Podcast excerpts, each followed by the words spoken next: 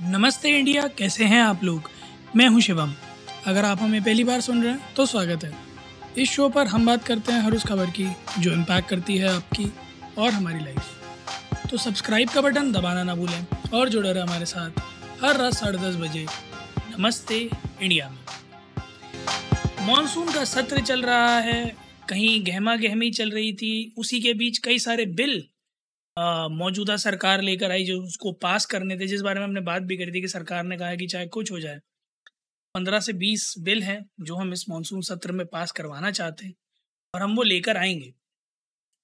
कुछ विवादित हैं, कुछ अविवादित हैं, कुछ बड़े आराम से पास हो जाएँगे, पर कुछ हैं जिन पर एक अच्छी खासी फाइट होने वाली है। जिसमें से एक है दिल्ली ऑर्डिनेंस बिल, जिसमें सरकार ये चाहती है कि क्योंकि दिल्ली एक यूनियन टेरिटरी है और दिल्ली में एक लेफ्टिनेंट गवर्नर है जो कि रिप्रेजेंटेटिव ऑफ़ द सेंटर है और कॉन्स्टिट्यूशनल हेड है।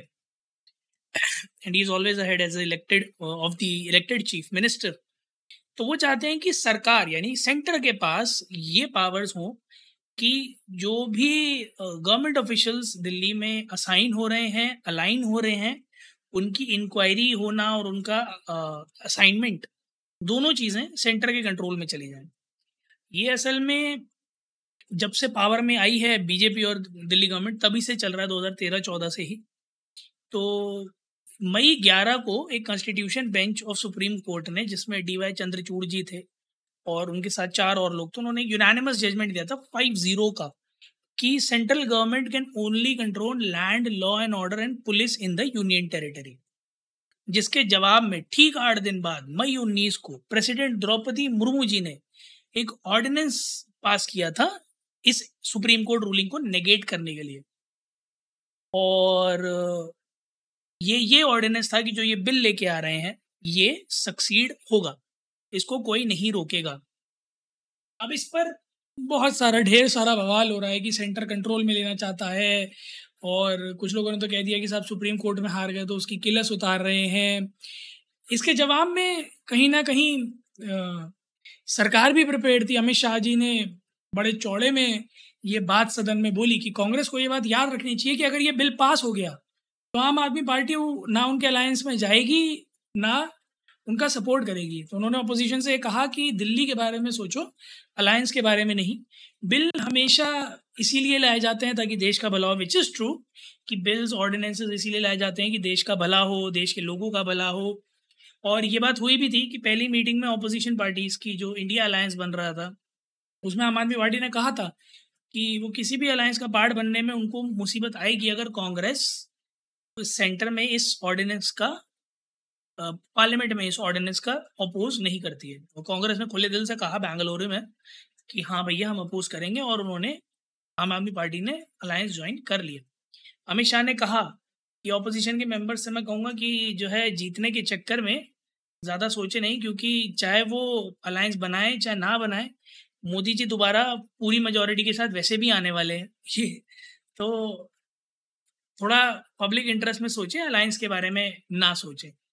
बिल्कुल सही बात है पब्लिक इंटरेस्ट के बारे में ही सोचना चाहिए, किसी और चीज़ के बारे में नहीं सोचना चाहिए। देश को हमेशा खुद से, खुद की इच्छाएँ, आकांक्षाएँ, खुद की ईगो खुद की लड़ाई और खुद के ग्रजेस से ऊपर रखना चाहिए और ये दोनों साइड से होल्ड ट्रू करता है। पास में भी कई सारे ऐसे बिल आए हैं, जिन्हें ये कह के लाया गया था कि वो नेशंस इंटरेस्ट में है। बट आज अगर उनमें अमेंडमेंट हो रहे हैं, इसका मतलब है कि part of them was not in the nation's interest यानी कि हमेशा से ये बात चली आई है और ये चलती रहेगी। तभी अमेंडमेंट नाम की चिड़िया कॉन्स्टिट्यूशन में एग्जिस्ट करती है कि जो रूल लाए जाते हैं, ज़रूरी नहीं वो एंटायरली पब्लिक इंटरेस्ट में हो। टाइम के साथ उनमें अमेंडमेंट्स की रिक्वायरमेंट आती रहती है। बट कई बार ऐसा होता है कि कुछ अमेंडमेंट जिद भी होते हैं और शायद उनकी रिक्वायरमेंट नहीं होती।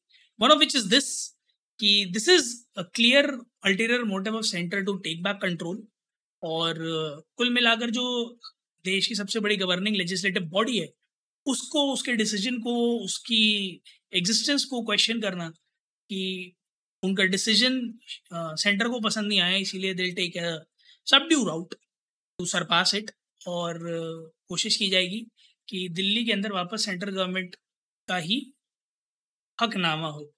बहरहाल, होता कुछ दिल्ली में तो दिल्ली की सरकार को ब्लेम किया जाता है। लॉ एंड ऑर्डर नहीं मेंटेन करा जाता तो आप केजरीवाल की गर्दन पकड़ लेते बट कंट्रोल तो वो होम मिनिस्ट्री होता बहरहाल जैसे lot to discuss over it पर हम आपसे भी जानना चाहेंगे, आप जाइए इंडिया अंडर स्कोर नमस्ते पर ट्विटर और इंस्टाग्राम पर। हमें बताइए, आप लोगों को क्या लगता है कि ये बिल पास होना चाहिए या नहीं? अगर इसका पास हो जाता है तो देश के लोगों को, खास करके दिल्ली के लोगों को क्या फ़ायदा होगा? अगर नहीं होता पास तो दिल्ली के लोगों को क्या फ़ायदा होगा? इसके अलावा एक डेटा प्रोटेक्शन बिल टेबल किया गया आज लोकसभा में। ऑपोजिशन का कहना है कि भैया, इसे तो आप एक काम करिए, इसे तो एक पार्लियामेंट्री कमेटी के पास लेकर जाइए। और ये बिल काफ़ी समय से चला आ रहा है चार साल, पाँच साल से बन ही रहा है ये डेटा प्रोटेक्शन बिल हमने काफ़ी टाइम तक पिछले अगस्त में ये हुआ था कि चार साल से ऑलमोस्ट बन रहा था तो दो पिछले अगस्त में उसको विड्रॉ किया गया कि भैया दोबारा से रिफॉर्म किया जाएगा। अब उसको एक बार फिर लेके आया जा रहा है, जिसके कॉन्ट्रास्ट में ऑपोजिशन का ये कहना है कि ये राइट टू इन्फॉर्मेशन को वायोलेट करता है। कैसे? इस बिल में कथित रूप से कुछ ऐसे प्रोविजंस हैं, जो कि गवर्नमेंट बॉडीज को इंफॉर्मेशन शेयरिंग से एग्जेम्प्ट कर देते हैं। अभी तक राइट टू इन्फॉर्मेशन के केस में ये होता है कि अगर नेशनल इंटरेस्ट में है और लार्ज पब्लिक इंटरेस्ट में है तो गवर्नमेंट ऑफिशियल और गवर्नमेंट कमिटीज और गवर्नमेंट एजेंसीज और बॉडीज की इंफॉर्मेशन को शेयर किया जाएगा।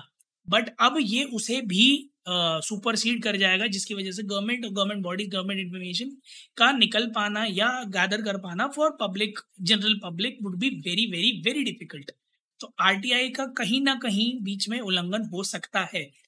और एक मज़ेदार बात यह है कि आईटी कमेटी ने अभी तक ये पूरी तरह से बिल पढ़ा भी नहीं है क्योंकि कई सारे ऑपोजिशन आए हैं कई सारे इसमें आ, आ, लोगों के कंट्रडिक्शन हैं कि ऐसा नहीं होना चाहिए। ऑपोजिशन तो बढ़ के कह रहा है कि this is a disappointment but उसके बावजूद भी आ, बिल पर डिटेल डिस्कशन के लिए सेंटर तो राज़ी है बट उसको कहीं से कहीं तक एक पार्लियामेंट्री कमेटी के सामने रखा जाएगा, यानी इस पर अभी तक कुछ नहीं कहा गया है। हालाँकि पिछली बार भी जब ये बिल आया था ज्वाइंट पार्लियामेंट्री कमेटी के पास गया था तो वहाँ से बहुत आइट्रेशन हुए थे और बहुत पुशबैक आया था टेक कंपनी की तरफ़ से आया था प्राइवेसी एक्टिविस्ट की तरफ़ से आया था और वापस लेना पड़ गया था उन्हें। ज़रूरत बहुत ज़्यादा है इस बिल की, ये मैं डेफिनेटली मानता हूँ, क्योंकि जिस तरह से डिजिटल इंडिया बढ़ रहा है, इस पूरे इन्फॉर्मेशन को रेगुलेट करना बहुत ज़्यादा ज़रूरी है सिक्योर रखना बहुत ज़्यादा ज़रूरी है। इंडिया की इन्फॉर्मेशन इंडिया से बाहर जाए तो रेगुलेटरी फॉर्म्स में जाए ये इंश्योर करना बहुत ज़्यादा ज़रूरी है। सो so, इस तरह का कोई लॉ आए definitely it needs to be there but does it come at the cost of exempting the government and the government bodies from sharing any information if and needed by the general public is it fine और not that is a big question आप लोग भी जाइए Twitter और Instagram पर, हमें बताइए, आप लोगों को क्या लगता है कि क्या गवर्नमेंट बॉडीज को एग्ज़ाम किया जाना चाहिए? If yes then why if no then why not हमें जानकर बड़ा अच्छा लगेगा। उम्मीद है आप लोगों को आज का एपिसोड पसंद आया होगा तो जल्दी से सब्सक्राइब का बटन दबाइए और जुड़िए हमारे साथ हर रात साढ़े दस बजे सुनने के लिए ऐसी कुछ इन्फॉर्मेटिव खबरें। तब तक के लिए नमस्ते इंडिया।